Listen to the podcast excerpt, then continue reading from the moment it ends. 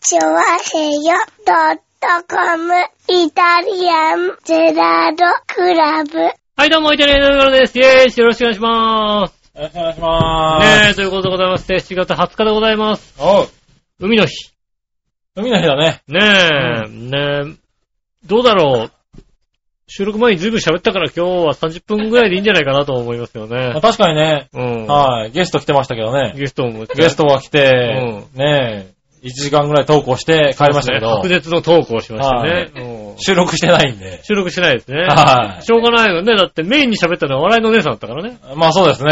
うんなんだか知らないけど、他人の恋愛にあんなエキサイトしてね。そう。私私はは語ってたう。ん。私はあれはどうかと思うのよ。いいじゃん、別に。うん。うん。だって結婚した後大変なんじゃないみたいなことで。いいじゃん、結婚させてやれば、それでさ。あーそっから先どう、どうなるか、ねえ。あんたら、あんたら大変なのよくわかるよ、だってね。まあしょうがないん。うよな。いや、でもまあね、それで盛り上がっちゃったからさ。盛り上がったね。まあしょうがないよね。収録がもう1時過ぎですから。そうですね。ね、え、本日。ね、まあ聞いてる方は分かってると思いますよね。あの、本日はあと配3信、時ぐらいです。配信も随分遅れますんでね。はね、大変申し訳ございませんね、本当にはね。ねえ。い。ねえ。まあ海の日暑いですけどね。そうですもね、ね夏本番はい。ということになりましたね。 35度ぐらい来ました今日。 35度ぐらいですね。まあ日曜日ですけどね。日曜日はうね、ん。暑かったね。本当に暑いね。いやーねー。今年暑い暑いって思ってたけど、うんまだ本番じゃなかったね。そうだね、あやの、っぱり、ね、先週ぐらい、ちょっと前ぐらいでちょっと暑いことありましたありまけどしたね。けど、全然本番じゃなかった本ね。番じゃないね。なんだろう、あのー、何こう地面の照り返しが暑かったもんね、今日はね。完全に。影にいても、あの、その、影の外の日差し、日が当たってるところから反射してくる熱で、逃げたくなったもんね。そうだようん。ね。今の職場がさ、うあの、オーナーさんがね、ん。うん。倹約家と言いますか、ああ。はね、ちょっと電気代をこうねい、はいはあの、ケチる方というか。い。ケチるって言うなよ。ね 倹約家ってどこ行ったの最初の さ。最初倹約倹家っ約て家さ、そこまで行けよ、そのまま行けよ。倹約家でございましてね。うん。あのー、なんでしょうね。ね、お客さんがいるところに関しては、はい。ちゃんと、冷あ房あ冷房がね効いておりますが、うん。あ、バックルームの方はですね、バックルームなんだ。ううん。ん。あの、なんでしょうね。こういう普通の冷房がバックルームについてんですよ。はい。うん。その冷房の、あの、何でしょうね、コンセントのところが、 うんペンチで曲げてあるんだよ ね。さ刺せないようにね。はいはいはいはい。うん。うん。オーナーがいない間にね。オーナーがいないいないか手刺さないで、ペンチとかをギュッて曲げてあるんですうよ、ん。ね。もうね、暑くてね、ちょっと裏で仕事をするとね、はうんただ単に炎天下で仕事してるような感じのね、暑さなんですよい。ね。ああ、なるほどね。ねえ、まあ、その環境なのかどうかわかりませんけどうも、ん。は今年はなんかね、あの、ちょっと水分、体の水分量い。うのん。調整をちゃんとやんないと、うん。ちょっと体がきついんだよね。ほう。なんでしょうね、こう、脱水状態というか、まあ、熱中症というか、うん。熱中状態になって体から熱がこう、逃げていかない状態になりやすいんですよね。へえ。で、もともとあんまり水分を取らないタイプああ、それは良くないね。ねえ、だいたい1日、夏場で1リッターぐらいはいはかな。い。うん。 500ペット2本を飲み切るか飲み切んないかぐらいかですうよ。ん。基本的には。うん。冬場になるともっと少ないですけど、はいはいまあそれになんかまあね、食事から入る水分考えたとしても、うん1.5リッターは取ってないんじゃないかなお基ー。本的に。なるほどね。それはやっぱ少ないってことはうねん。、あ判明しましたね。あ、そうだろうね。そうだね。ねいや、えだって、一晩寝ただけでそのぐらい汗かくって言いますからね。そうだよね。はだから、もともとだから本当に汗かかないタイプなのよ。い。ああ、なるほどね。うん。だ汗らかかないタイそれぐら間にプ、合ったと。どっちが先なのかわかんないの。汗かかないタイプだから、そんなに取んなくていいのか、そんなに取んないから汗かかないのかがよくわかんなかったんですけうど、ん。でもね、今年はなんかね、その、でも今までは、暑いなと思っても別になんかそんなにきつくはなかったんだけど、おう湿度も高いじゃないまあ、今年は、そうだね。今年はなのか、そう感じるのか。高いね。まあちょうど台風も重なってさは、ね、湿度が高い状態だったからさ、うん。熱がね、こう体の熱、うん。ちょっと動いて、熱くなって、汗をかくんだけど、どうもそれがね、うん。体の中にいる感じほてっ、あーほてってる感じ何お更年期障害かなと思って ね。ちょっとね、ちょ、ちょっと感じるのはね。更年期なのかなあ、母がよく言ってたなと思ってね。ああ。体がポカポカするってよく言ってたなと思ってね。それだねな。更年期なのかう。なんあ、そうなのかなそれなら、しょうがないから。しょうがないねまあ更年期ぐらい、まあ、更年期ぐらいなら受け入れる。なるほどね。うんはいはい。子宮筋腫でなければ、更年期障 害、更年期障害受け入れる。もう、もうさ、うん。あれだな、イタジェラダメだな。 何 が、何が、もう、病人ばっかりか。子宮筋腫の疑いと、ああ。更年期の更年期疑いと障ね害の疑いがはいはいありますけども。はいうん。ねえ。あとは肥満がいますね。肥満関係ない。肥満病気じゃねえよ、別に。病気じゃないのうん。肥満病じゃないの肥満病じゃないよ。ただ、あれだよ。あの、子宮筋腫の人ももうダブルだよ、 ダブルだ ね。ダブル、リーチ、リーチ。ブル。リーチだうよん。な。うん。ねえ、いやーそう、ちょっとね、考えなきゃいけないなと思って、もうちょっと何、水分をしっかり取るということがあー。なるほどね。大事なのかなっていううさ、ん。ねえ、数日前にほんと目の前チカチカし始めたからね、ほんとに。ああ。俺は熱中おい弱症、ってるね俺熱中症だなと思ってさ。熱中症だね、多分ね。うんあねえ、熱中、これは、これはや、あ、やばいやつかなと思ってね。あ。水分足んないなとかさ。うん。まあでも今年は水分がね、いや、汗かきやすいですよ。ね水分。うん。すだかごいら汗水分はちゃゃんと取った方がいいよねう。ん。うん。ねえ。なかなか。。こんなに辛い夏はなかなか。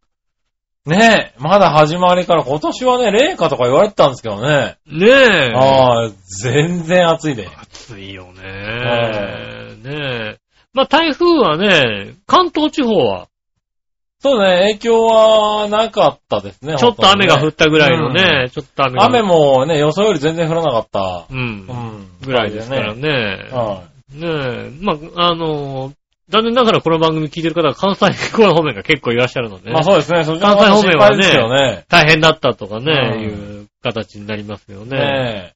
そうそうそう。だから結構大きな台風だったからね。うん。全面的に影響するって、結構東北まで影響するんじゃないかって言われてたんですけどね。そうですね。うん。あの、崩れなかったんだよね、台風ね。あの、遅かったよね。遅く遅かったゆっくり、しっかりした形のまんま、横断しちゃったんだよね。だってうさ、ん。あの、ちっちゃい香川県にさ、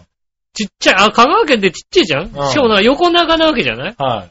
でも、あの、1時間経ってももう一回香川県の中にいるみたいなさ。そうだね。うん え、えゆっ、くりで、そんなに遅いのみたい普通な。上陸するとちょっとね、雲がばらけて、広くなるんだけど、か結構あれだもんね、あの、目がしっかりしたまんま縦そう断しでたすもんね。ね。目がしっかりした。でもまあ、あの、どちらかというと、進行方向右側、そうだね。ねえ、うんあの、関西圏だったりね。うん。なんで、ねああちら側の辺のがより強く影響を受け雨て、ね、も強多かったみたいですね。うん。結構な被害出てますからう。ね。うんん。ねえ昨日なんか、あの、ねえ JR の在来線がほぼ止まっちゃう状態みたいな。そうみたいですね。うんはい。言大ってました阪なんかの環状線が止まったって言ってましたからうね。ん。うん。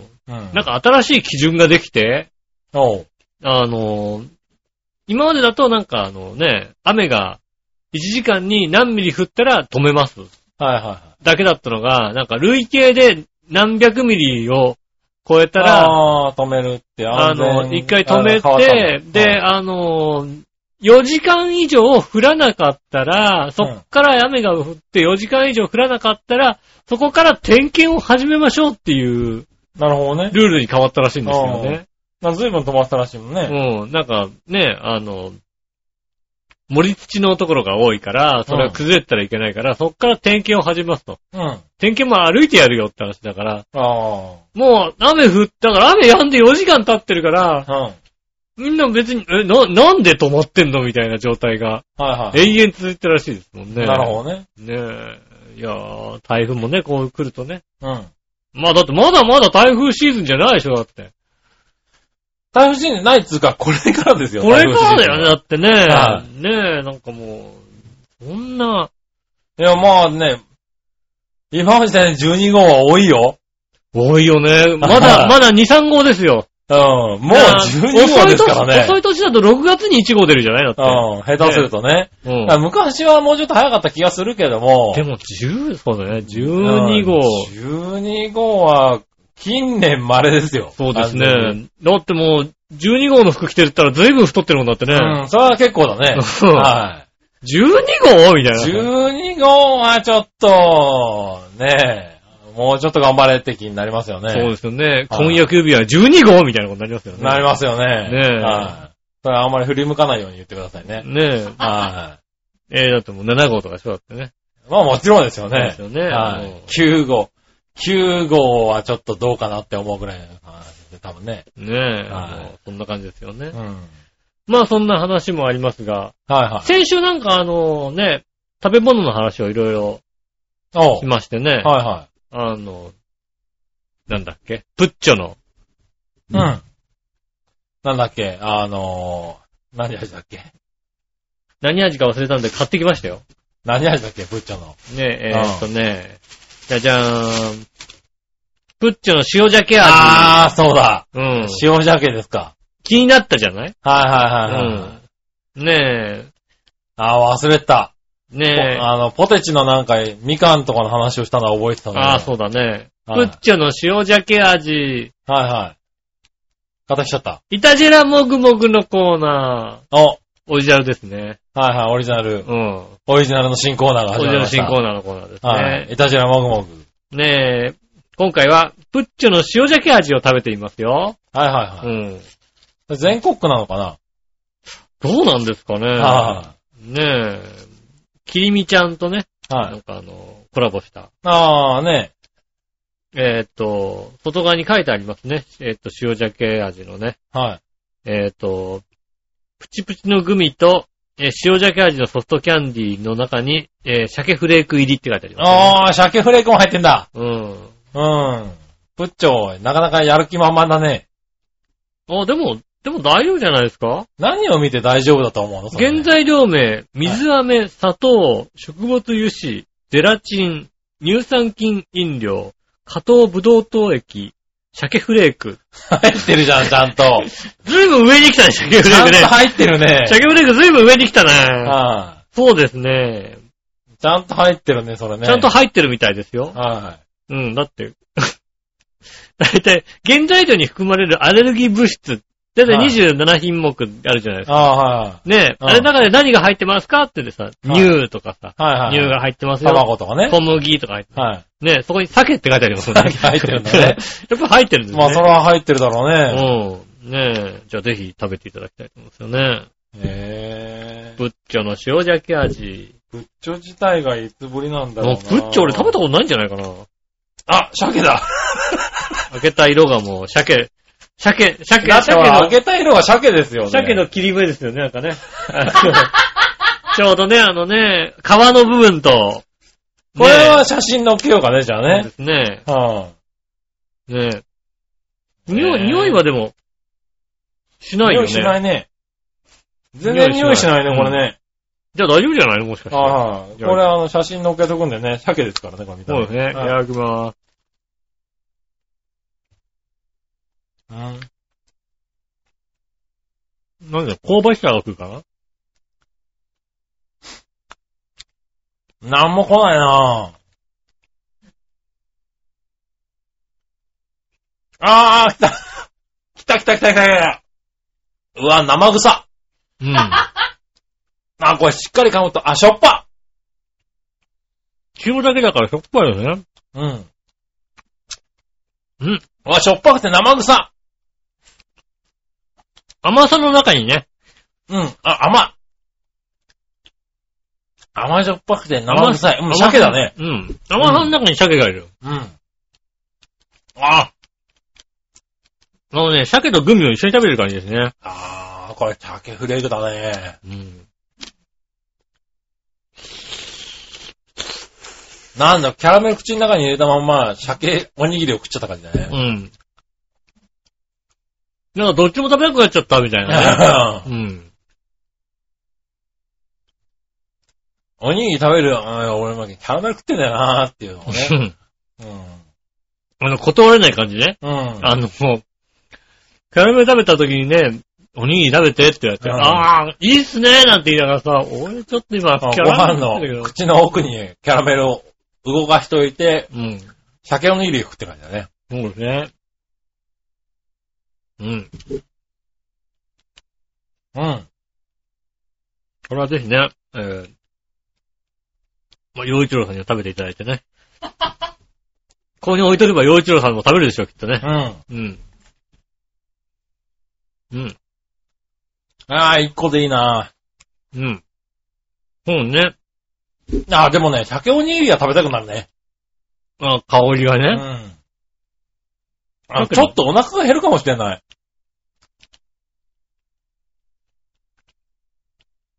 でも、そこまでのまずさはないかな。うん。 まずいってほどではないかもしれない。まずいな。ああ、まずいか。うん。だって結構しっかり鮭の匂いがするよ。でも、ジンギスカンキャラメルよりもさ、なんかさ、ああ、ジンギスカンキャラメルうは、ん。あの油っぽさはすごいよね。うん。 あれを再現したのはすごいと思うじゃないはいでそれを考えたら、まだ、優しい感じがする。うん。生生臭いけど。臭いけどね。うん。しっかり鮭の香りがするね。鮭の香りがしますね。こっち塩味鮭味。はいはいはぜひお試しいただきたいと思います。い。どうしよう、久しぶりに笑いのお姉さんにチューされるかもしれないよ。こうやって寝てたら。ああ、鮭の匂い。鮭の匂いするからね。うん。 こいつ口から鮭の匂いがするってい言っう。てチューしてもらえる。チューしてくれる。ああ、羨ましいな、うん続きまして、まだあんのうまい棒焼き鳥味。おそれはいいんじゃないですか。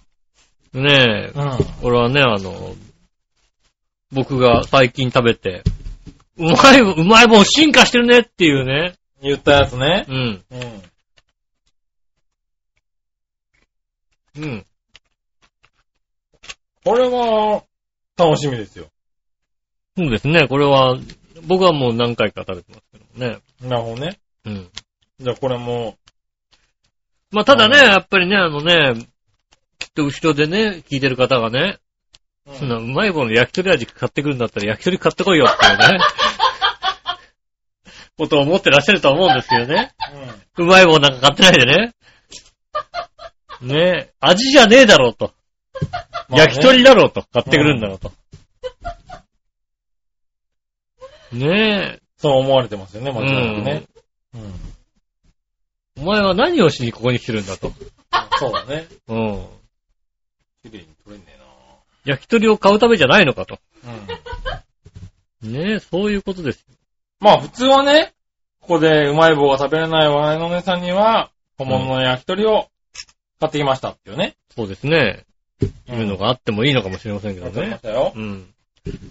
じゃあね、食べてみましょうかね。まだプッチョが残ってる。うん。プッチョが残ってると、やっぱりね、こ飲み込む。う、まずね、こう、匂いがね、ああ、焼焼きき鳥だ焼き鳥なでしょ焼き鳥の匂いするんだよ。これはすごい。 すごいでしょちゃんともう焼き鳥、まず焼き鳥の匂い。ああ、一人の匂いだうね。ん。いただきます。はい、どうぞ。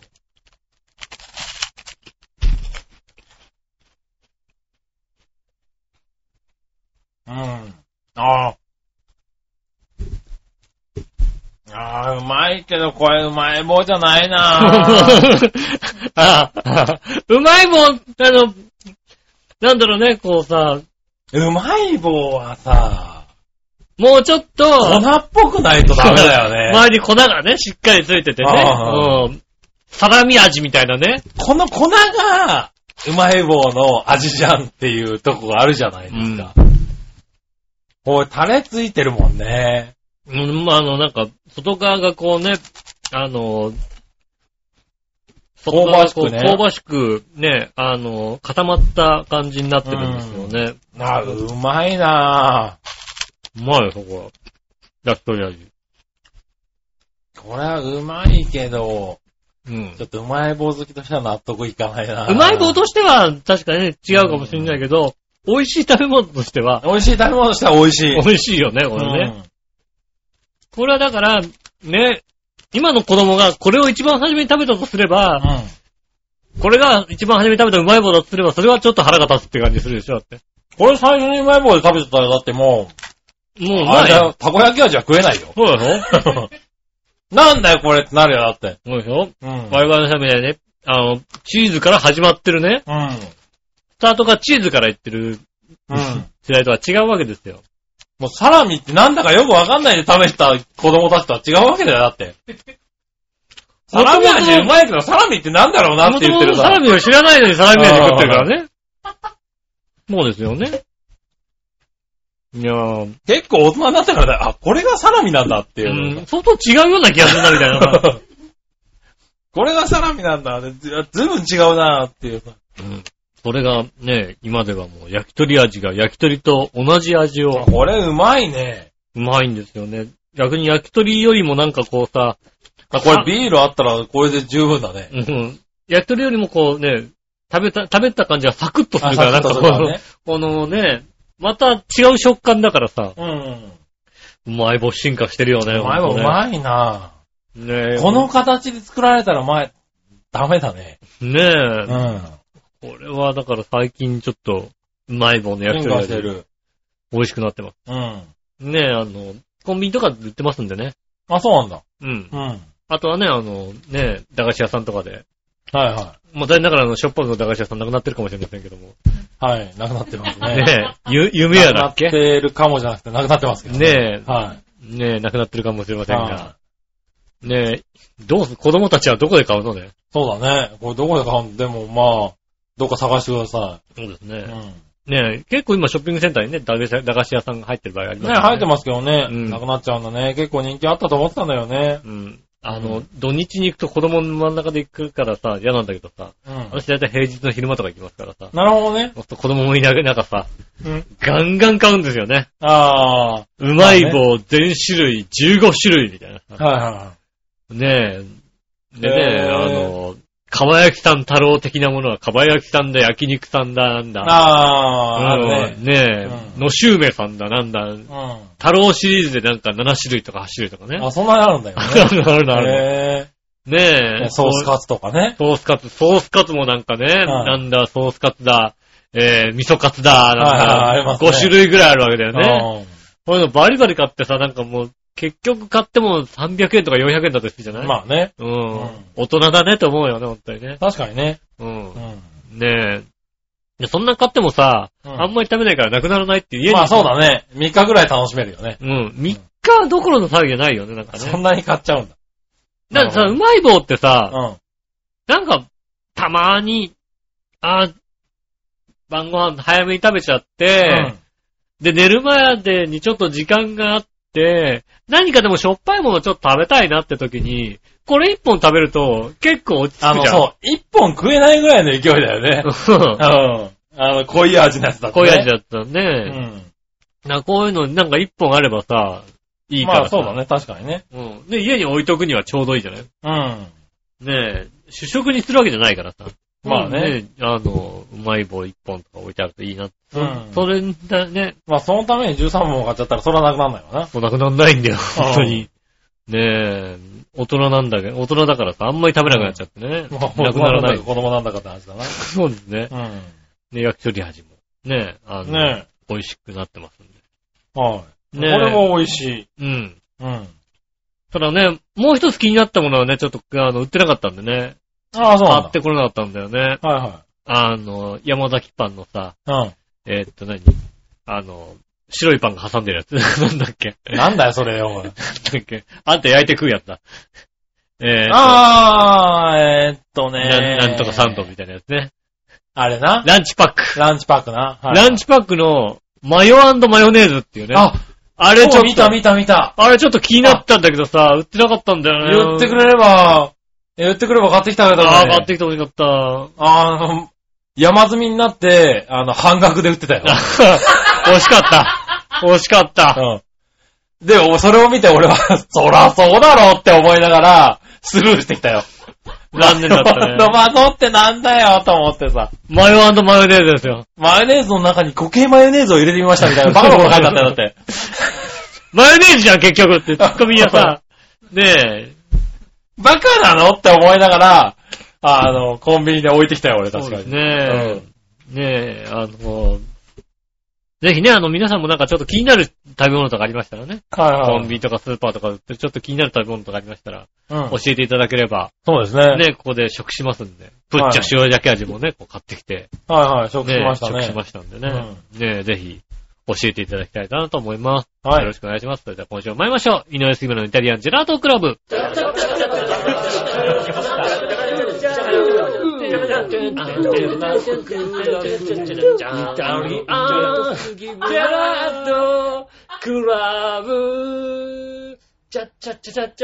改めまして、こんにちは、井上芳雄です。木村和樹でとす。いうことで、お届けしております、イタリアンジェラートクラブでございます。よろしくお願いします。はい。ねえ。ねえ変わった味の食べ物もね、結構ありますんでね。まあね。うん。はい気になるものありましたらね。うん。はいね、ちょっと自分は買いたいけど買えないもの。 はねえ。あの、イタジェラの二人食べてみてくださいみたいなね。ありましたよ ね。い。できれば食べてから送ってほしいとこだけどねう。ん。はい私はちょっと食べれなかったんですが。私はちょっとって。いや、食べてから送ってほしいとこだけどね。ねえ。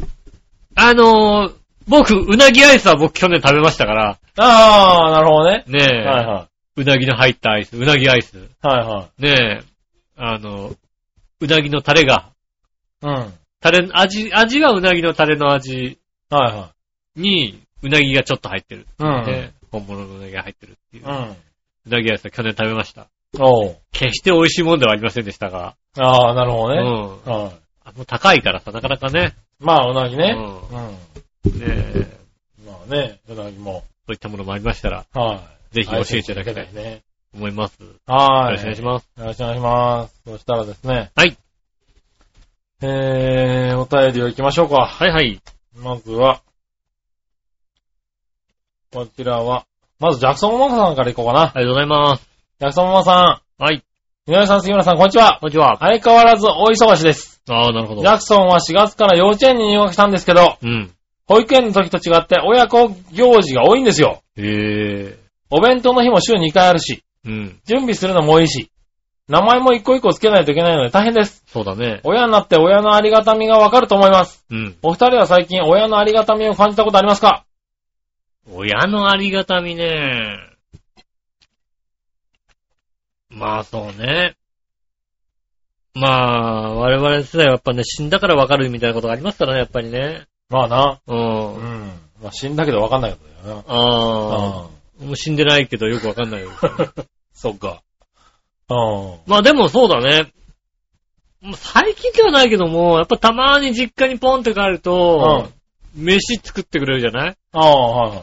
で、全然連絡しないで、うねえ、突然行っても、なんか食べるっつって、う用意しようとするのはやっぱりなんか、ああ、ありがたいなと思いますね、なんかね。ん。まあなるほどね。うん。はいはいはねえ、やっぱご飯、ご飯をパッと、だって人んちってさ、ご飯パッと出さないじゃんだってさ。い。まあね。うん。はいはい。はいねえ、ちょっとなんかねえ、あんまりないけどみたいなさ。はうん。い。でもあれでしょあの、パンと目玉焼きのタイミングがおかしいって怒るわけでしょそうですね。ああパンと目玉焼きのタイミングおかしいよってうん。うん。言ったらもう二度とパンと目玉焼きが出てこなくなるん だよ。うちのお袋は。ねそれは出てこないえ、んだ、出てこない。二度と出てこなは。いい、大人になっても出てこないんだもん大ね。人でも出てこない。あ、そうなんだね。うん。はい。まあそうですよ。うん。それはまあわ、ありがたみがわかんないうちだからね。そうですね。ありはいあの頃はありがたみわかんなかったね、やっぱりね。でも今もうね、ほんとね。今言わないね、そんなこと。そうです。ね。ありがたみ。えー、あと親のありがたみがわかるようなことを。だからさ、子供いないじゃんだってさ、まあね。我々。はいはい。ねだからそういうのを子供ができると、わかるようになるんだろう、多分ね。そっか。うん。ねえ。ねジャクソン、もう幼稚園なんだね。そうなんですね。はい。なんだろう。番組の歴史が、そうですね。ジャクソン。ねジャクソンママさんの子供はもう幼稚園ですね。そうあかあ。そうだよね。ねやっぱあれなのかな幼稚園に持ってくものに全てさ、ジャクソンって書いてあるのかなやっぱりね。そりゃそうだろう、別に。なんかさ、他に書いてあるあの、ああいうのってさ、うん欄が小さそうじゃん、なんかさ。いや、まあね。あのね、うんちょっとさ、シールとかでさう、んねえ、あの、二文字三文字ぐらいのさ、うん。場所しかないんじゃないのああ、なのかなうんはいはい漢字で2文字とか3文字ぐらいまあね。の枠しかないようなものが多いんじゃないのまあまあ。ジャクソンになるとさ、はいはい。うんだまあ、 ジャクソンじゃないの弱いに尊いみたいな。あ 漢字で書いちゃう感よじね。でジャクソン。ジャクソン。で、しかも弱いに尊いな。もうちょっといい、いい当て字しなさいよ。えジャクソン。うん。ねね。な、他になんかあった蛇が苦しんで損するみたいなさ、ああ、ジャクソンね。ジャクソン。そっちの方が嫌だろうなっダメて。 ダメなの蛇うが苦しんで損するで、ジャクソンじゃダメなの ん。ダメだダよね。メか、そうか。か。そうか、当て字ジ、ャクソン当て字、漢字じゃないのかな漢字のジャクソン。うんね、えっと、ジャクソンのいい当て字があったら教えてください。 ねえ。そうね。う。うんん。ジャクソンのね。当てジ字ャーク村って書くでしょ。 そうだね。うん。ジャークソン。ジャック、 ジャックじゃねえか、それさ。ジャックじゃね えよ。ジャーク、ジャークソン。うん。うん。いや、でもなんか、弾き体で書いてあったらかっこいいよね。うんうん、弾き体でさ、うんジャクソンって書いてあったらさ、あ、かっこいい。ジかャーっクソンこいいよって書ねてあっ。たらかっこいいね、うん確かにね。アルファベット、やっぱね、あーカタカナなのかなカタカナなんだろうね、多分ね。うん。まあね、大変だよね。なんかミドルネームムとかないのかね ミドルネームなんか、外国人ってなんかミドルネームまでついてんじゃん、なんかさ。あー、なんかこう、呼び名をね、うん。はいはいはいはい、ジョンと呼んでくれみたいなやつね。ね、なんかさ、違うのね、山田なんたらジャクソンみたいなさ、真ん中になんあか、そっちなのね。なるほど。うん。うん。まあ、そっちやってもジャクソンじゃねえかな、多ジ分。ャクソンなうのん全部書く書かないの多分。ねえ。うんなんか、長いかもしんない。まあまあまあ、だから、本名って言ったら長いのかもしれないよね。ああ、なはいるはいほどね。本名だとちょっと長めなんだけど、うん。アイルトン・セナ・ダ・シルバみたいなさ。 シルバーみたいなね。うん。あるかもしれないけども、そうですね。まあ、呼び名としてはジャクソンなんジじゃャクなソいンとですか。かね。じゃあ、ジャクソンで書くのか。ジャクソうん。ン。はい。どんな漢字を書くのか教えてください。そうですね、ジャクソ ンの、ジャクソンの漢字。ジャーク村って書いてる、ジャーク 村。ク村やだな。うん。やだな、それ。ダメなんですねう。うん。ねん。え、そしたら、はい。続いて、新潟県のぐるぐるピーさん。ありがとうございます。さて話題もないけど、7月11日、NGT48 の第1期生オーディションの二次審査があり、はい。 NGT48 第1期オーディションの書類審査に応募してきた全国は5850名おうの中から選考した181人が NGT48 の二次審査に臨んだんだってさ。おう。 181名のうち、新潟県内出身者が105名うん。と二次審査通過者人数はまだ未発表らしいけど、うん。新潟県出身者を多く選びたい、選びたいようだね。そうだね。 7月下旬には第3次審査となるダンス歌唱審査があるそうだけど、うん。最終的に何人選ばれるのか興味深いですな。それではごきげんよう、ベロベロバーっとお尻ペンペンだ。ありがとうございまはい。す。ねえ、だって、第二審査にはね、笑いのお姉さんも行ったわけですからね。マジか。ねえ、次一、時通過したの次、次ダンス、ダンス歌唱審査ですからね、次ね。なるほどね。うはん。い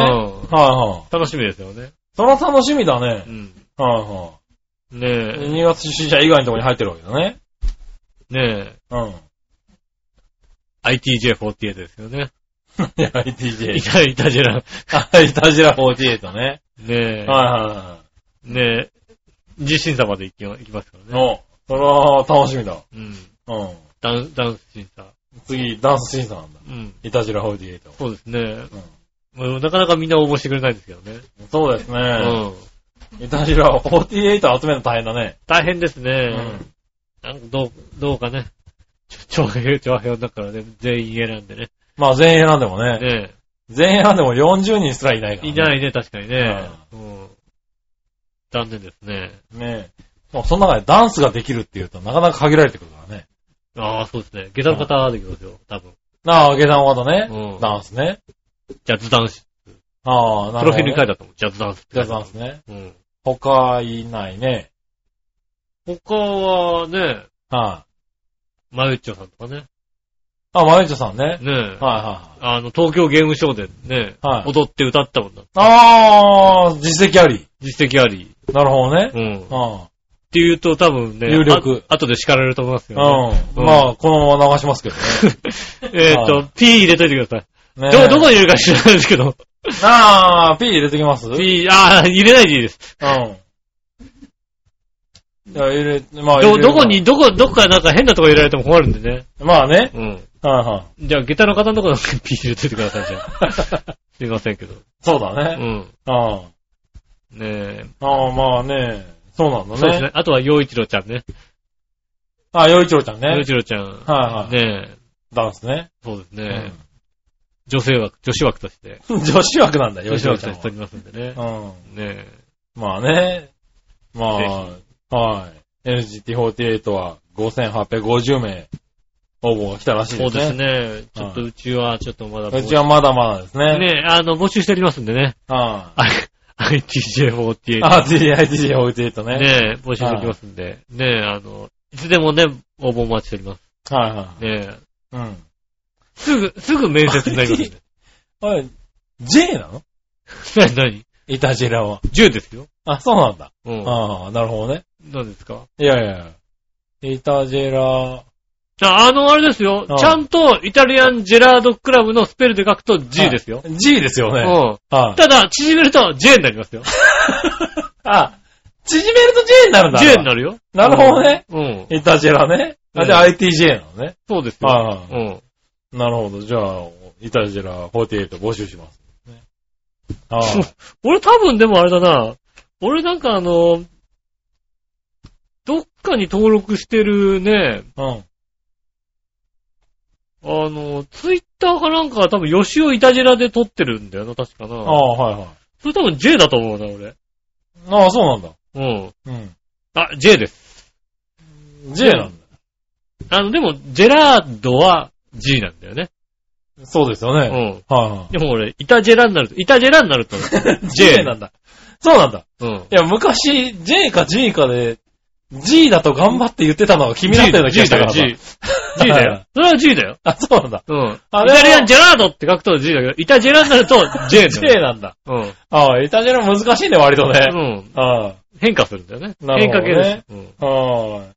まあいいや、じゃあ次行ってみましょう。えーっと、こちらも新潟県のぐるぐるおっぴーさんかありがら。とうございます。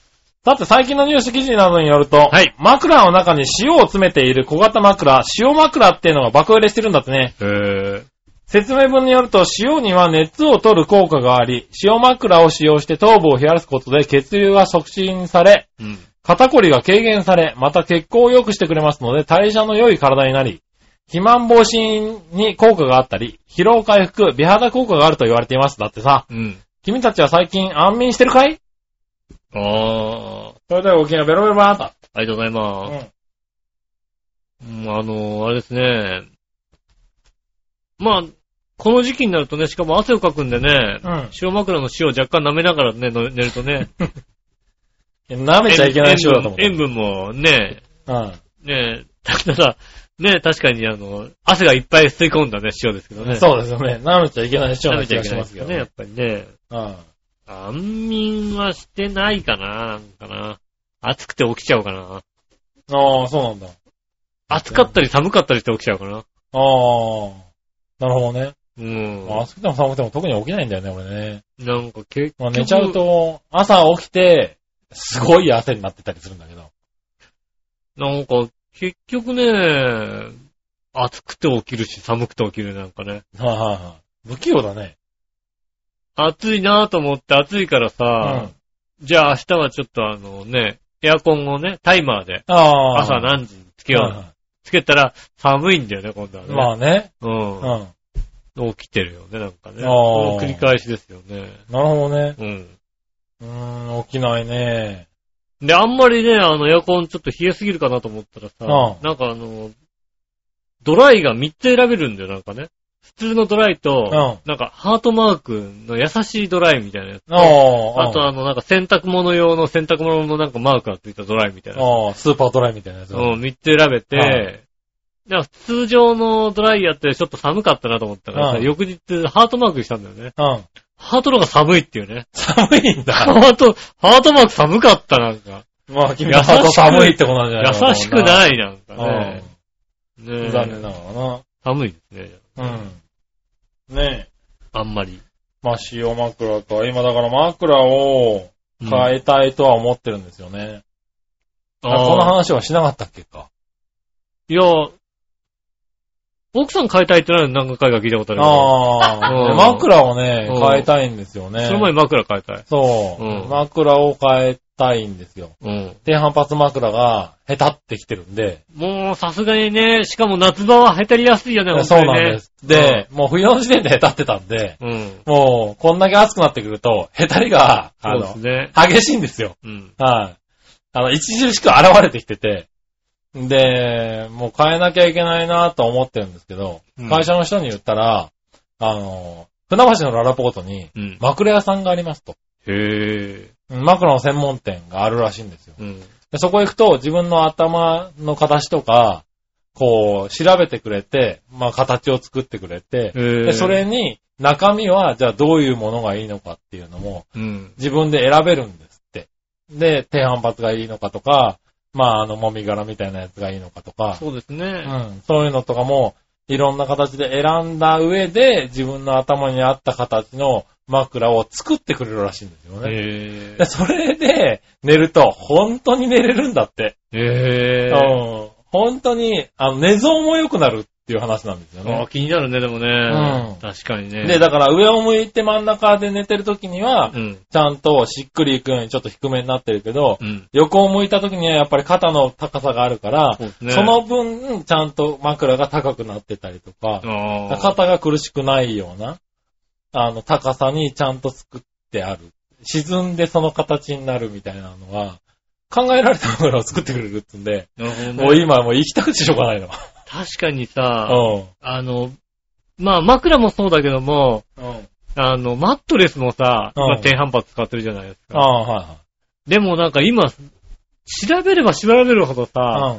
いや、高反発だとかさ、うん。うん。いや、なんだとか今どんどんさ、出ていきてますろよいろ、ねいろんなのが出てきてるじゃないですうか。ん。確かにそう言われてみれば、うんうちの低反発のマットレスもうん。枕も下手ってる。そうで、もとも俺はそう知らなかったんだけど、うん低反発って、もう一生もんだと思ってたんだよね。いや、そんな反ことない。発そんながことなさい、ふわふわするもんだから、戻るもんだと思ってたから、うん。一生もんだと思ってたら、うん。下手るのね。下手りますよ。う。うんん。で、最近なんかね、ああれが悪いんですよねって話をしたうら、ん。なんか枕じゃないのって言われて、うちは低低反発ですからねって言ったら、低反発もね、下手るんだよみたいもな。う下手るよ。ね。そういえば確かに買った時より随分とうん。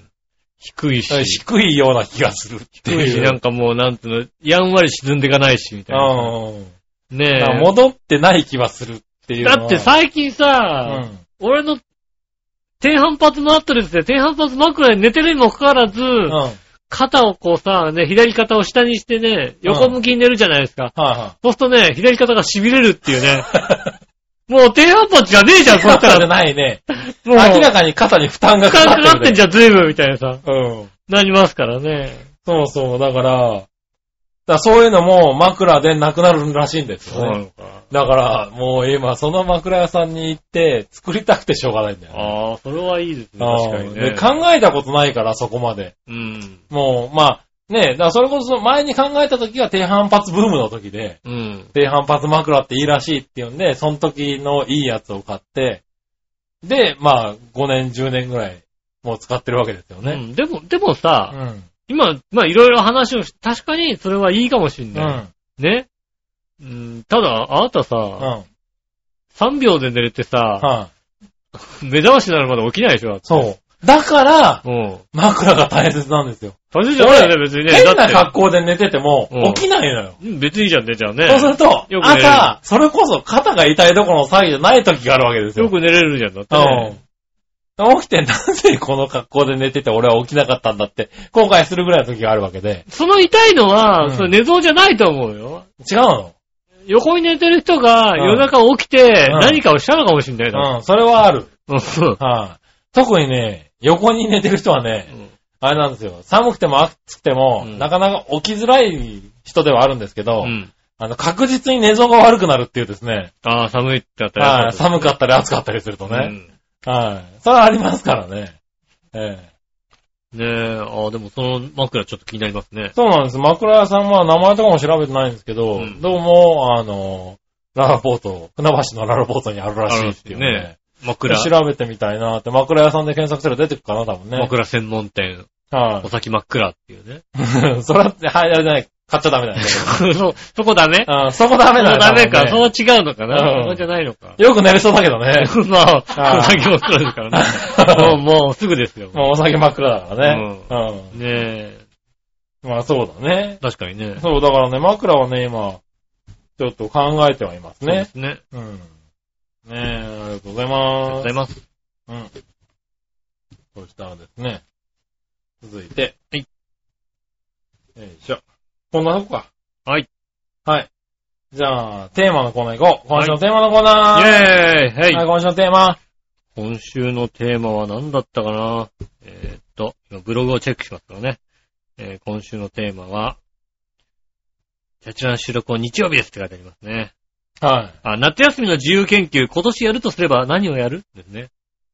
おーなるほどね。大人になってね、今年、自由研究、やりなさいって言われたら、おー何をしますかなるほどね。うん。はいはい。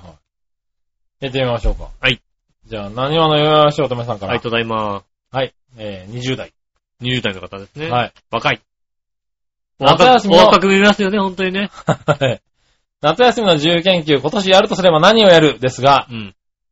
何するやろなぁ。吉尾みたいにそんなの知らないよやるわけないでしょというのも、手かもしれないし、ああ、その、俺の中学時代だね、本当にね。はいうん笑いみたいになんで私がそんなことしなきゃいけないのお前がやれよっていうのも、ないことはないと思うけども、うん。特にはないな。ないのか。はい。でも今興味あるのは写真撮影なので、いかに上手に撮るかの研究なら楽しいかな。ああ、なるほどね。あ写真撮影いいですね、じゃあーね。そう、写真にね、うん大人になって写真にハマってる方ね、今ブームですからね、ちょっとね。そうですあね。私の周りにも結構いますもんうね。ん。一眼レフが流行ってますよね。確かに。うんなんかツイッター見るとなんかもうさ、水着の女の子の写真ばっかり出てくるんだよ、本当にさ。それは、お前の友達がおかしいね。そうだから。うん。彼は本当ね、永遠映ってんだ。だからもうちょっと人前でさ、ツイッター見るの恥ずかしいんじゃないかと思った。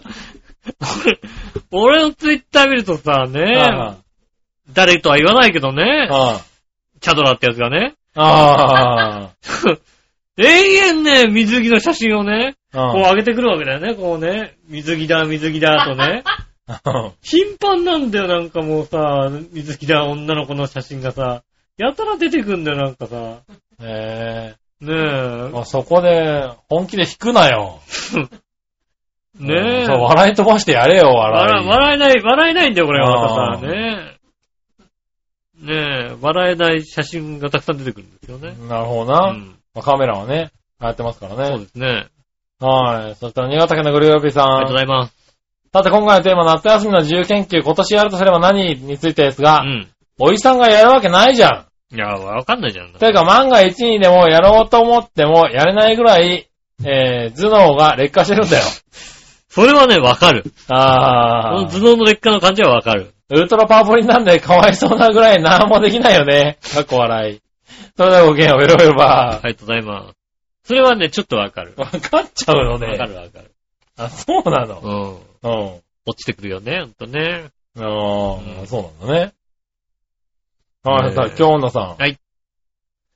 えー今週のテーマのコーナー、夏休みの自由研究、今年やるとすれば何をやるですがう、ん。天気図でも書こうかしら。ああ、いいですあね。いいね。いい、いい趣味ですな。はいはい。天気図ね。高校で教わったとき、あの前線や等圧線の理屈が分かってめちゃめちゃ高まった覚えがあります。あーあー、高まったね、これね。男子っぽい人ですね、ほんとにね。あー当時実際に5枚書く宿題が出ました。えーでも楽しくて、用紙をコピーして20枚近く書きました。へぇ真夏のスカスカの天気図も書きやすくていいですが、台風があって込み入った天気図も書き応えがあって好きです。そうですね。あまた冬場になると冬場になってね、今度はさ、ねう、ん等圧線がね、混んでくるわけですよね。ーまあ、混んできますね。ねえ。あーそうするとまたね、こう、見応えのある天気図になるでしょうね。うんいや、楽しいよね。確かに俺もこれ大好きだった。ねえ、楽しみにしたいですね。ありがとねえ。はい。ありがとうございます。うございますそん。なとこですかね。ありがとうございます。はい。ねえ、夏休みのうん。宿題。そうですね。うん自由研自由研究。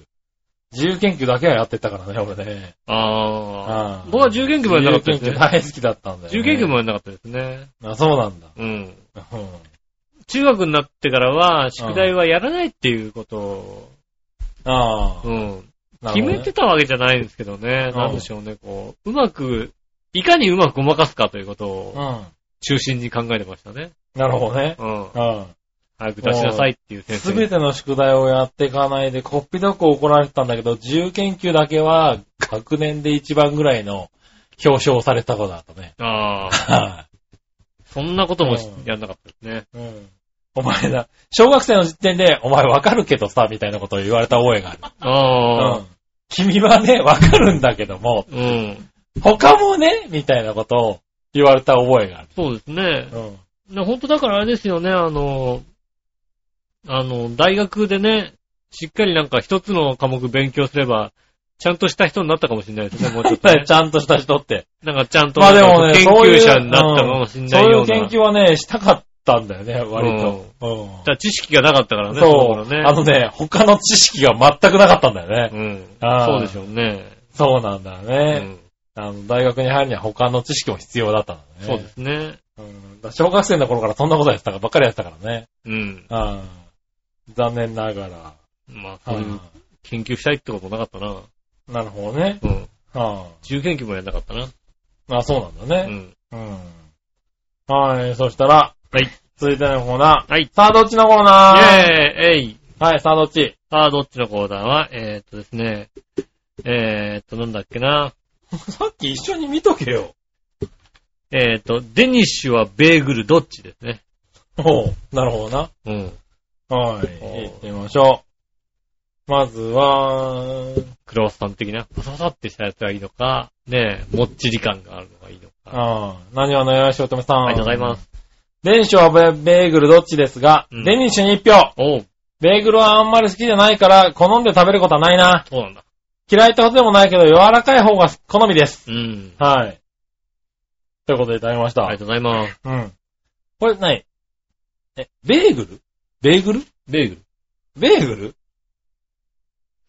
難しいとこだよね。うん。デニッシュダルビッシュダルビッシュじゃねえ。デニッシュデニッシュデニッシュ。デニッシュはデニッシュだな。うん。ベーグルベーグルベーグルベーグル。どっちだよ。 ベーグルベーグルのお店行くと、んベーグルベーグルって読んじゃうから、ほんと、 ベーグルベーグルで。。 うん。うん。ベーグルでいいのかなベーグル。ルでもいいし、ベーグルでもいいんじゃないあ、どっちでもいいんだどっちも大丈夫でしょあうん。ああ。ねえ。えー、そしたら、京女さん。りがとうございます。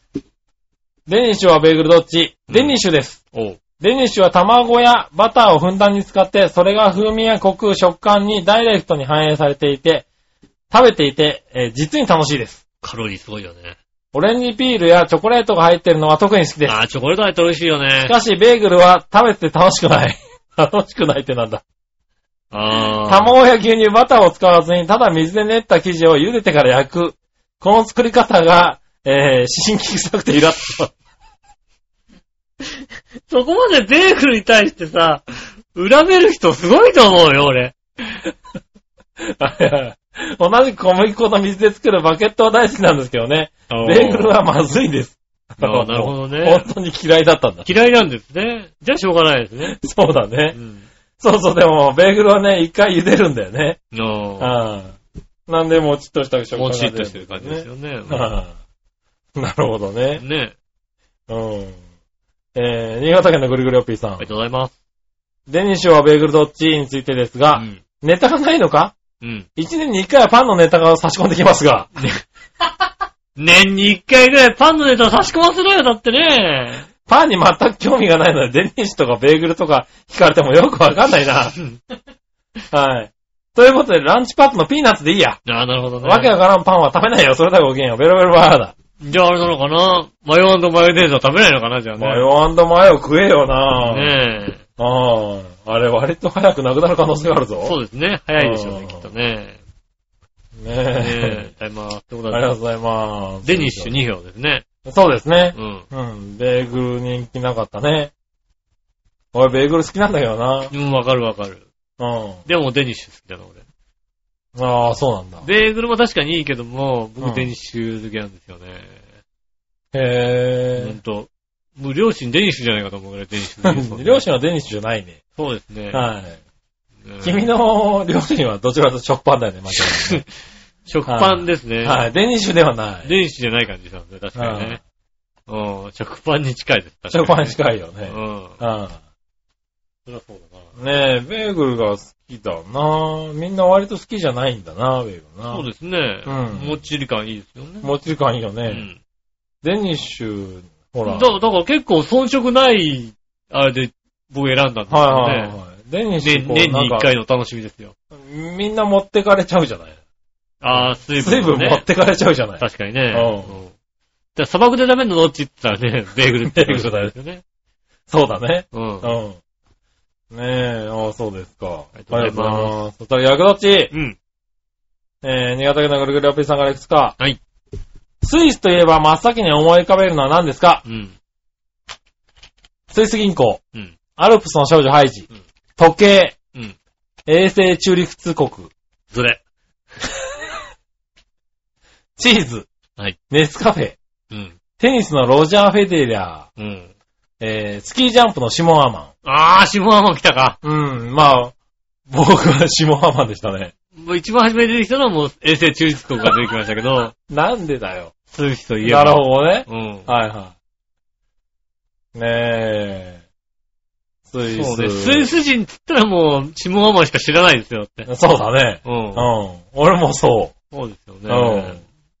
スイス、そうですね。下浜、そうですね。スイスは、シモン・アマンがふっと出てきたな。うん。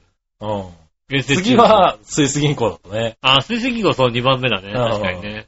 確かにそう。ねえ。次。鉛筆やシャーペンシルの芯のうん。濃さはどれがお好みですかうん。 ?HB、B、2B。まあ、HB しか使ってなかったような気がしますけどね。あー。まあ、最初は HB ですよね。ねえう。ん。なんだろうね、クラスにさ、うん。一人ぐらいいたよね、なんかさ、うん。あらゆる種類の鉛筆の濃さ持ってるやつ。あらゆる種類はいなかったけど、あの、エッチを使ってる人とかはいたよね。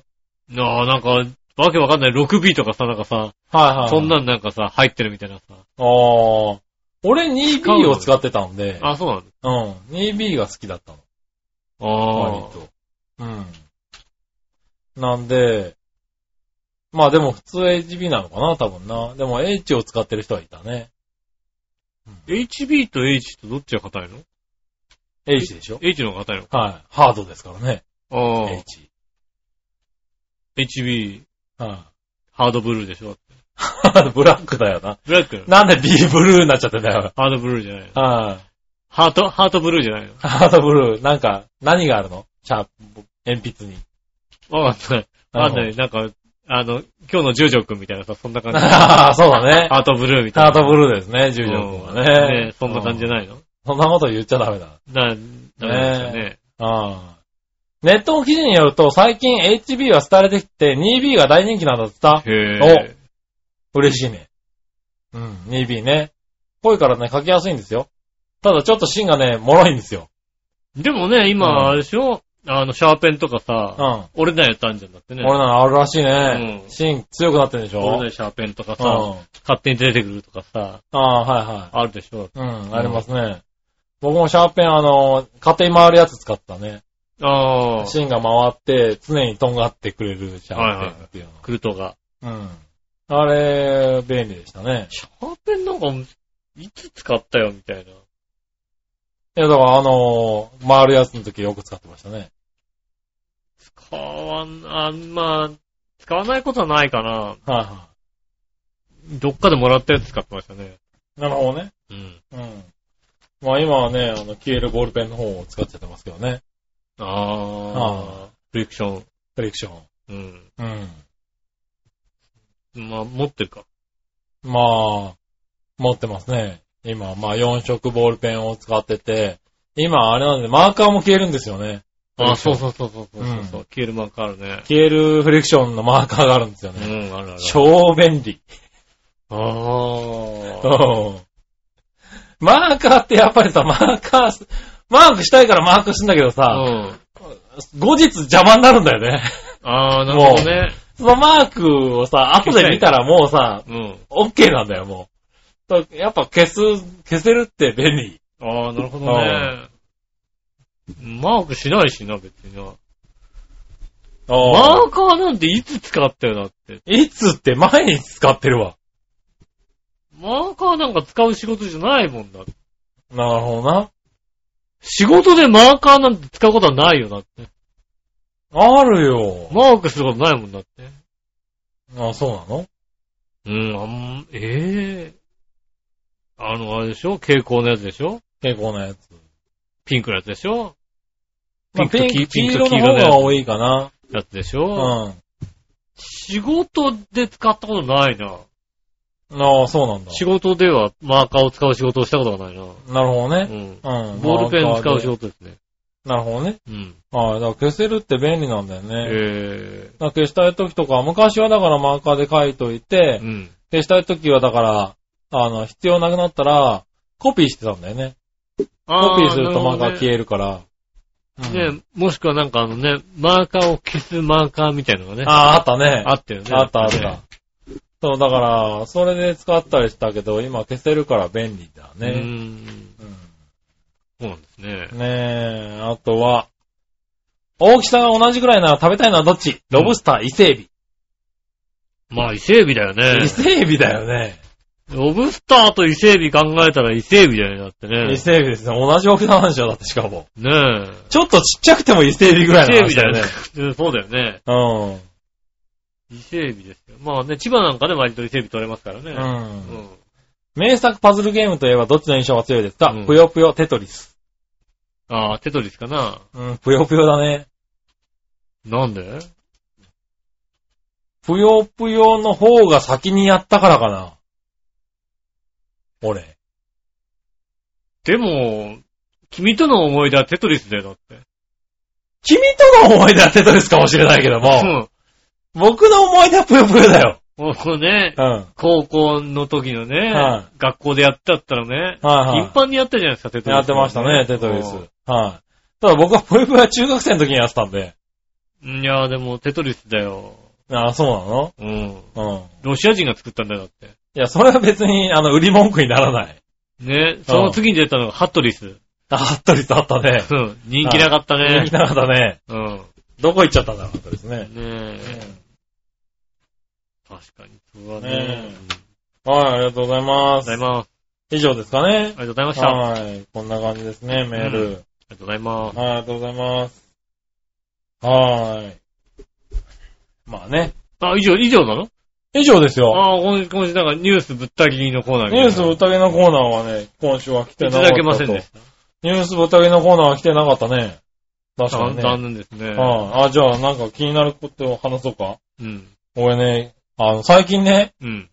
あの、友人がね、うん。あの、家を探していまして、ああ、なにおうあの、ちょっと、どこ、どこにあ、どこあったかわかんないみたいなことなのかなはいおはい。ば、おなんかボケちゃった。そうそう、ボケちゃったじゃなくて、うん。なんかこう、家、家どこかし ら。あそう確かに、確かに、あの、この家がどこにあるかよくわかんなくなるときあるだって。まあね、ううんん、それはね、友人の嫁だったりするとねう、ん。うん、危ないけどね、それね。危ないよねはい。あの、そう、いや、一人暮らしをするっていうんで、ああ、な家るほをど。探していましうて、ん。で、まあ、一人暮らし経験がない人だったんで、うん家の調べ方もわからないと。なるほどいね。うんで、あの、相談受けて、うんいや、調べてあげるよっつって、まあ僕も何年かぶりに調べたんアですパよ、家ート、を。そうだね。うんアパートを。で、昔はよくね、あの、不動産屋に行って、うん。どこがありますかねっていうのはあれだったんだけど、今ってね、インターネットで結構調べられるんですよ。そうですねう。ん。なんで、あ、じゃあ、インターネットで調べればいいんだと思って、うんいろいろ調べたんだけど、インターネットも今物件がさ、すごいいっぱいあって、うん。全部こう、繋がってるから、うん全国の物件が一つのホームページで検索できたりすそるうんでですすよね。ね。うん。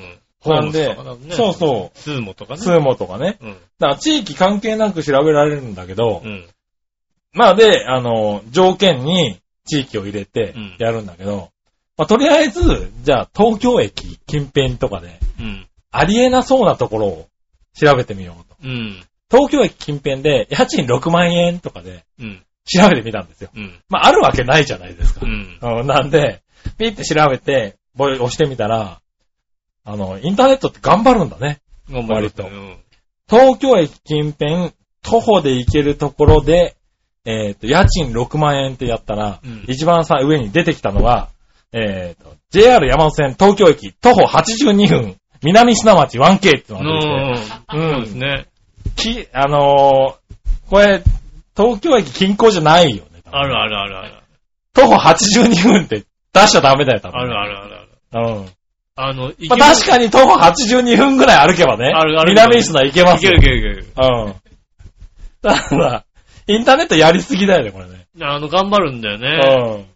なんだか知らないけどね、池袋で調べるとね、うん。うん。池袋駅からバスでしか行けないような場所のところをね、出してくるんだよ。うん、俺、徒歩って入れたよね、と思うんだけど、うん。徒歩って出てくんだよ、ちゃんとね。そうですうね。ん。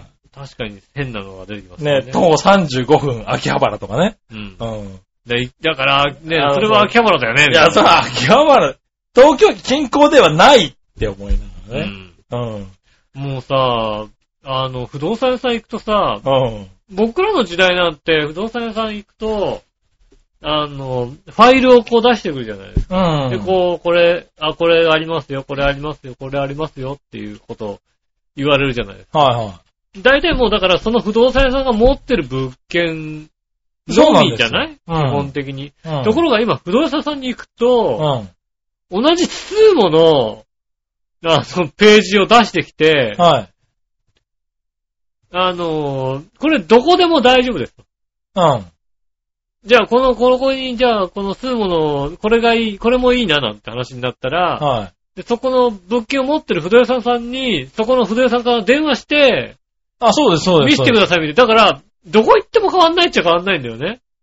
そうみたいね。うん。は昔はね、ほら、あの、い。そう、だからそこの地域の不動産屋さんに行くのがやっぱり一番強いとかって言ってたけうど、ん。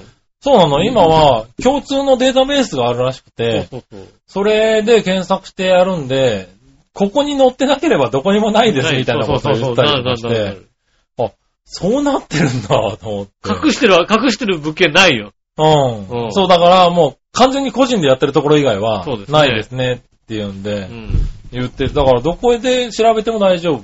そたうだで、すねインターネットに載ってるのはちょっと一部だったりするかもしれないけどってういん。でう。も大体、うん。ね、そうなんですよね。そう、書いた、言っ てて、ああ、なんか、部屋探しって変わったと思ってね。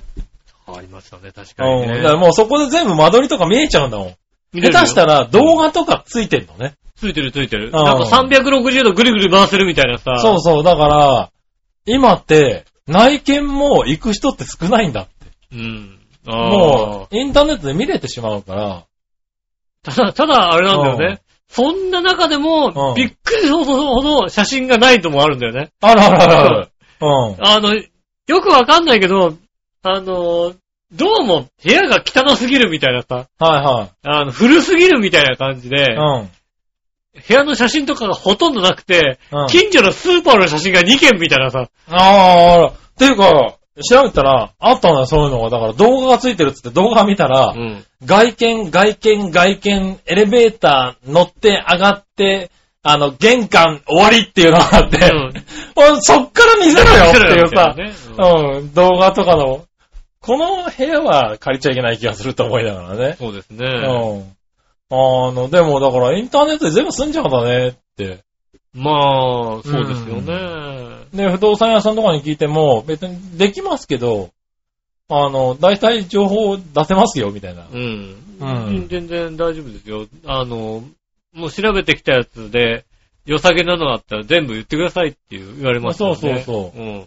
で、まあね、あの、そういうルールとかもいろいろ変わってるんでしょうけど、あの、本当に詳しく教えてくれるんですよね。うん。まあ、それこそ事故物件だったりとか、あ、そうですね。そう、すごいい安い。ものすごい安いんですけど、うんまあ、事故物件ですとか、そうですうねん。。ああれですね、だのってホームページにね、あのね、写真の中にお化けの九太郎の写真、あの、絵が書いてあ る。あの、物件のやつありましたもんあるねん。だネットで話題になったんですよ ね。そういうマークなんだ。うん。そういうのはまだ出てなかったけど、格安なんて書いてあってはいはいね、お化けの九太郎 の絵がついてるっていうね。はいはいはい。。お出るのかよっていううんね。こんなすごい安いからこれ何ですかねって言ったら、いや、これね、今、競売かけられてましたね、みたいなね。うん。うん多分なりますよね多分1年ぐらいしか住めないと思います、みたいなところとか。うん。うん。ああ、でも割と言ってくれて、それはダメだね、とか。そうですね。うん。なんかね、面白いね、たまに部屋を探してみると。いや、面白いですよ。うん。例えば私とね、下駄さん、下駄の方の物件探しだったらね、うん。まず、こう、調べるわけじゃないですか。いくらいくらで、この辺でって調べるはいわけはですよ。ね、そしたらもう、何千件って出てくるわけですよね。い。だから、そう、さっきみたいなのが出てきちゃうからね。何千件と出てきた後にさ、ね、えっ、と、バイク置き場ありじああ、ゃん。はい。うん。850件みたいな。ああ、うんまあね。で、ペット飼ってさ、うん。い24件だった。 選択肢狭ーって思ってさ、や、でもね、そんな感じなんですよね。ほんと、バイク置き場でペットかなんてもうないんだよ、ほんとうに。ん。どっちかにしろよ、みたいな。ね駐車場ですら少ないらしいですからね。まあ、駐駐車場はでも近所にあるかまらあ、さ。だから近所っていうんでね。うん、なんとかなるけどさ。バイク置き場は近所にないじゃないだってさ。なるほどね。うん。だからその物件なきゃないんだよね。あねえ、だからもう。もう少ねえな、随分、みたいなさ。あ。うん。いや、でもだからそういうんで、調べるのも、いろいろあるんだなぁと思っていね。やね、時間があればずっと調べたら出ますよね。ねえ、うんちょっとね、面白かった。ああ、こんな簡単に調べられるんだと思って、何ね。、何、一人暮らしするのえ、俺じゃないけどね。やっぱりなんか、なんかもう、うんもう、もう、もうちょっと諦めた感じうん。の。そう、うん。俺もね、だから、どうだ一緒にって誘われたんだけど、 うん。うん、それをやってしまうともう終わりような気がすると思ってうね、ん。うん。それをもうちょっと待とうと。うん。ねえ。その逃げ道を作るのは、もうちょっと待った方がいいんじゃないかっていうね、この自己、う。そうんあのー、都心部にさえ、ちょっと一、ワンルームの部屋あったらいいよ。うん。そうするとね、うんあの、帰ってこなくなる可能性があもるう帰ってこい。ないよこのね。人ね。うん。帰ってこない。そういう危険も考えて、いや、ちょっと待てと。 うんうん今回は、あの、お前一人で頑張れと。俺は帰れなくなっちゃう うから。ん。ということで、あの、私は辞退してみましたけどうん。うも。ん。うねえ。ん。ねえ。いや、でも楽しい。そうですね。楽しいですね。うん物件探しはね。で、さらにこれでだってもうね、また見に行ったらいろんな、ね、そうで家すねもあるわけでしょうねん。え。えっと、あとはね、都市ガスとプロパンガスの違いよね、ちゃんとね。そうですうねん。。5000そういうのとかね。円違っても都市ガスにしなさい、みたいなね。うああん。あとだからインターネットのね、あの配線が来てる来てないとかさ。そうですね。j イコムが安かったりしますからうね。ん。うちなんか j イコム、何割引きだっけな ?5 割引きだっけな半額だっけうな、ん。ねなんかそういうのとかも結構細かく書いてあるんだよね。そうですうね。ん。いろいろ書いてありますからね。そうそうそう。ねえ、あの、すごいとこだとね、 あの、家賃4万円、あの、教育費3万円みたいなの書いてあってうんね。高い、高い、高ういん。そうなんだこの教育費みたいなトーね。タルでいくらだみたいな。 トータルだと他のところより高くねえかみたいなうね。 ん、うん。あったり、あ、面白いね、最近の物件って。そうですね。まあ、あのね、並べ替えをするとね、あの、教育込みの並べ替えもできますからね。ああ、そうですね。ね、値う段、ん金額のね、並べ替え、そうそう、だからなんかいろんな罠が仕掛けてあると思いながうん。だからいうろん、まただからいろんな条件をつけられるからね、条件。ら。あそうですね。ね、細かい選択をするとね、またこれもこれも。うん。えーっと、それこそ、金額はこれぐらいで、あの、間取りが何 LDK 以上で、みたいなの選べるかもしれないし、間取りはいいから、50平米以上で、みたいな。そうそう、あとだから、駅とかもね、う。うん。何々駅から何々駅の間みたいな検索ができるんだよね。ズバッとこう、ずらーっとこうね、結構広めにうん。。取れますすからね。だから、あ面白いなぁと思ってうん。ね。うん、なんか見てましたけどね。そうですね。あー今住んでるところも、結構第一候補ではなかったですからね、うちはいはは。い。いや、なんか、あれは悩むよね。悩む。あの、うん、決められない人は決められないんじゃないかなと思うよね。いや、あのー、僕らの時って、どちらかともう不動産屋任せみたいなとこあったじゃないですか。不動産屋さん行って、うんこれかこれかどっちかですよねって言って、まあじゃあこっちかなっていう感じそうだこっったちのはこうで、こっちちはこうですから、ど、まあ、どっちかですよね、みたいな。見に行ってみますみたいな。うんそうでで、すね見に行って、ああ、これだったらこっちかなーで決まっちゃうみたいなとこあったけどさ。うん。完全にこっち任せだもんね、もうね。そうですね。今のはね。大変だから結構。不動産屋はほんと決めてくれれば見し、見に行きますけど、みたいな。うん。うん。